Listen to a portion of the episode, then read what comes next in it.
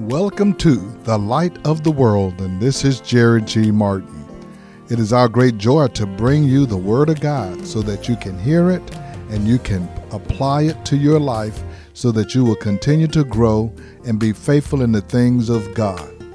As you listen to this message today, ask the Lord to just lead you and guide you and help you so that He can use your life to make a difference in the people that you come in contact with every day.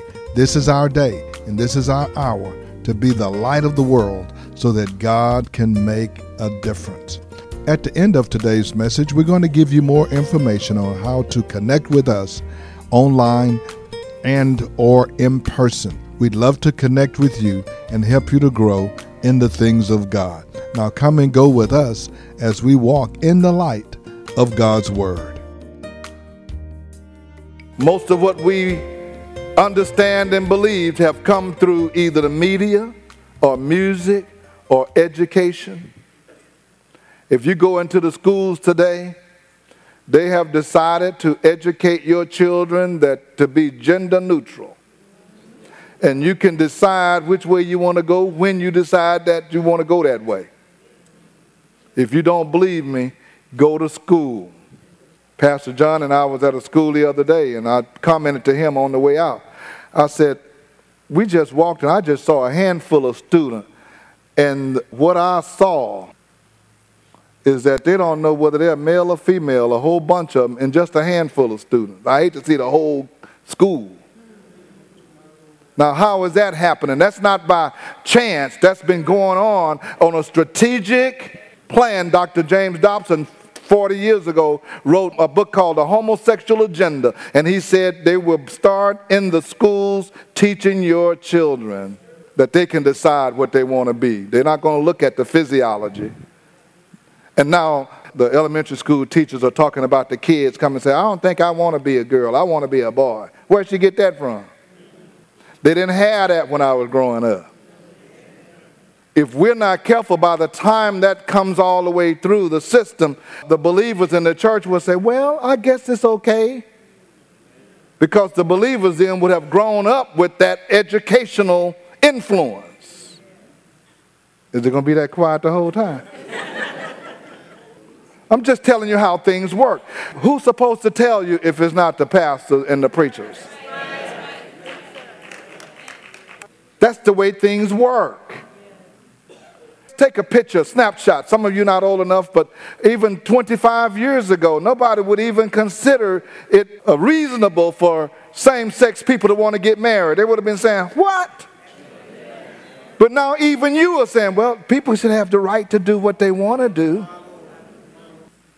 But our text scripture says, Since we have these promises, starts off like that. And I'm thinking about that, and I say, What promises? So you have to back up a little bit to see what he was talking about in Second Corinthians in the sixth chapter, verse 14. Uh, these are some things that Paul was writing to them about, and I'll start in verse 14. He says this to the church Do not be yoked together with unbelievers. He didn't say you can't talk to them, he didn't say you can't work next to them. He said, Don't be yoked. You know what yoked mean? That means you are tied together and you can't go your way without them and they can't go their way without you.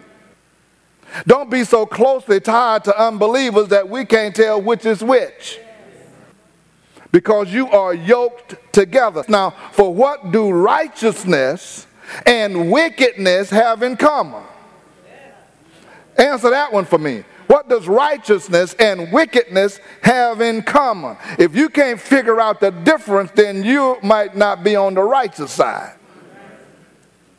Because the wicked folks say, ain't nothing different between us, but the righteous folks say, yes, there is. Or what fellowship can light have with darkness? What harmony is there between Christ and Belial? That was another word for, the, for Satan or the devil. And what does a believer have in common with an unbeliever? What agreement is there between the temple of God and idols? For we are the temple of the living God. Now we have these promises. And God has said, I will live with them and walk among them, and I will be their God, and they will be my people. God said, I give you that promise. I'll walk with you. I'll live with you. I'll be with you. I'll be your God, and you'll be my people. And look at what he said in verse 17. Now that I've told you that, now therefore, come out from among them and be separate says the Lord. Come out from among them. Come out from among them in your philosophies, your actions, your ways, your thinking, your life, and your lifestyle, and be separate. And I will receive you then. I will be a father to you, and you will be my sons and daughters, says the Lord Almighty. Come out from among them and be separate. One of the biggest challenges in the Christian church today, in terms of reaching people, is that the people we're trying to reach can't tell the difference between us and them.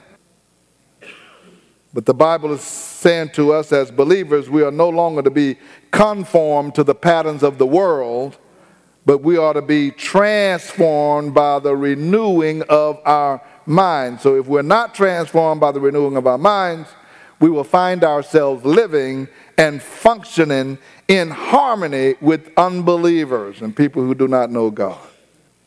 I'm not haters of unbelievers. Unbelievers do what unbelievers do. I was an unbeliever once, and I did what unbelievers do. I don't blame them for doing that. They're working for their king, they're serving the kingdom of darkness. That's why they enjoy doing what they're doing the party life, the drugs, the living at large, and, and liking it. And, and it's your thing, do what you want to do. It's my life, I do it my way. You can't tell me how to live my life, neither can God. I have my own God. My God is within me. Everyone have you got your God, I got my kind of God, and all that kind of stuff. Now they're gonna say that until they get to the throne of judgment. So he tells us in this passage don't you walk in harmony with unbelievers. Walking in darkness and serving the idols of our day. Don't do that. The Bible indicates that our thought lives ultimately determines our character. What we think determines our character. The Bible tells us, as a man thinks, so is he. And old proverb goes like this sow a thought and reap an act. Sow an act and reap a habit. Sow a habit and reap a character. Holiness then begins in our minds. And I asked this question three weeks ago or four weeks ago Do you consider purposefully that I want to live a life that is holy and pleasing to God. Do you ever say that to yourself? Have you ever thought about that? If you're not thinking about that, you're probably not going to do that.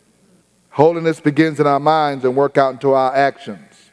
What we allow to enter our minds is critically important. The television programs we watch, the movies we see, the books we read, the magazines we read, all influence what goes into our mind the music we listen to. We just sang a song, and soon as some people heard the opening words, they got on up and they started praising God because they heard those words. It ministered something in your mind and in your heart because you heard that you, it connected with something. Uh, what comes into our ears, they influence us. Come on, people. Uh, why do you think they spend billions of dollars on television advertising? They know it changes behavior just because you're not going to buy that product don't mean somebody not going to buy but they're going to keep talking to you until there's something that will catch your attention and it already catches your attention you don't even realize how you've been influenced when you go to the store. These folks are serious about getting your attention. And uh, people can say well that's not affecting people. Yes it is. It's affecting you what you bring into your mind. You go to the store, you go to the drugstore, and you're trying to find something because your feet are itching. And you're walking down the aisle, you never bought anything because your feet are itching. And you're looking at everything and you say, Desenex. That's some good stuff there. Well, who told you that? That commercial just paid off. You've been hearing for years. No, and you, ain't nobody go around say, man, you ever use Desenex? man, that's some good stuff. And nobody said, nobody told you that. That commercial paid off just then, cha-ching. In your mind, that's name brand. How did it get name brand? They done told you a thousand times. So you keep hearing those lyrics over and over again. You know, about being a street smart and, and doing drugs and women are hoes and stuff like that. What you gonna call that woman? You're gonna call her a hoe. They don't even spell it right. H-O.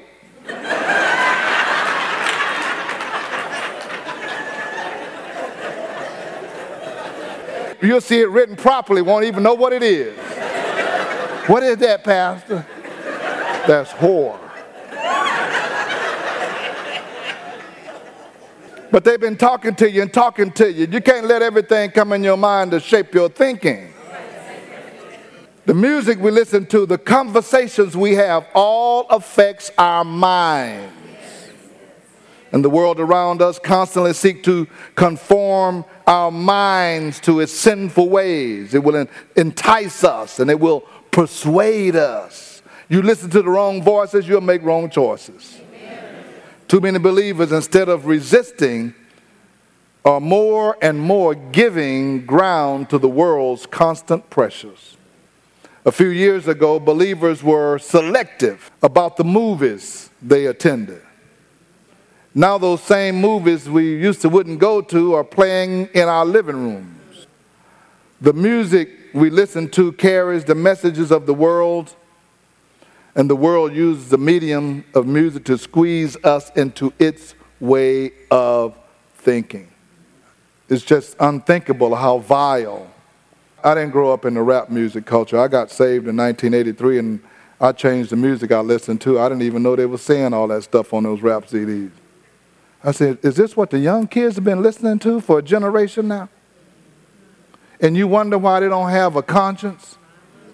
Why they're 15 years old and they shoot two or three people and don't even think about it? We didn't get here overnight.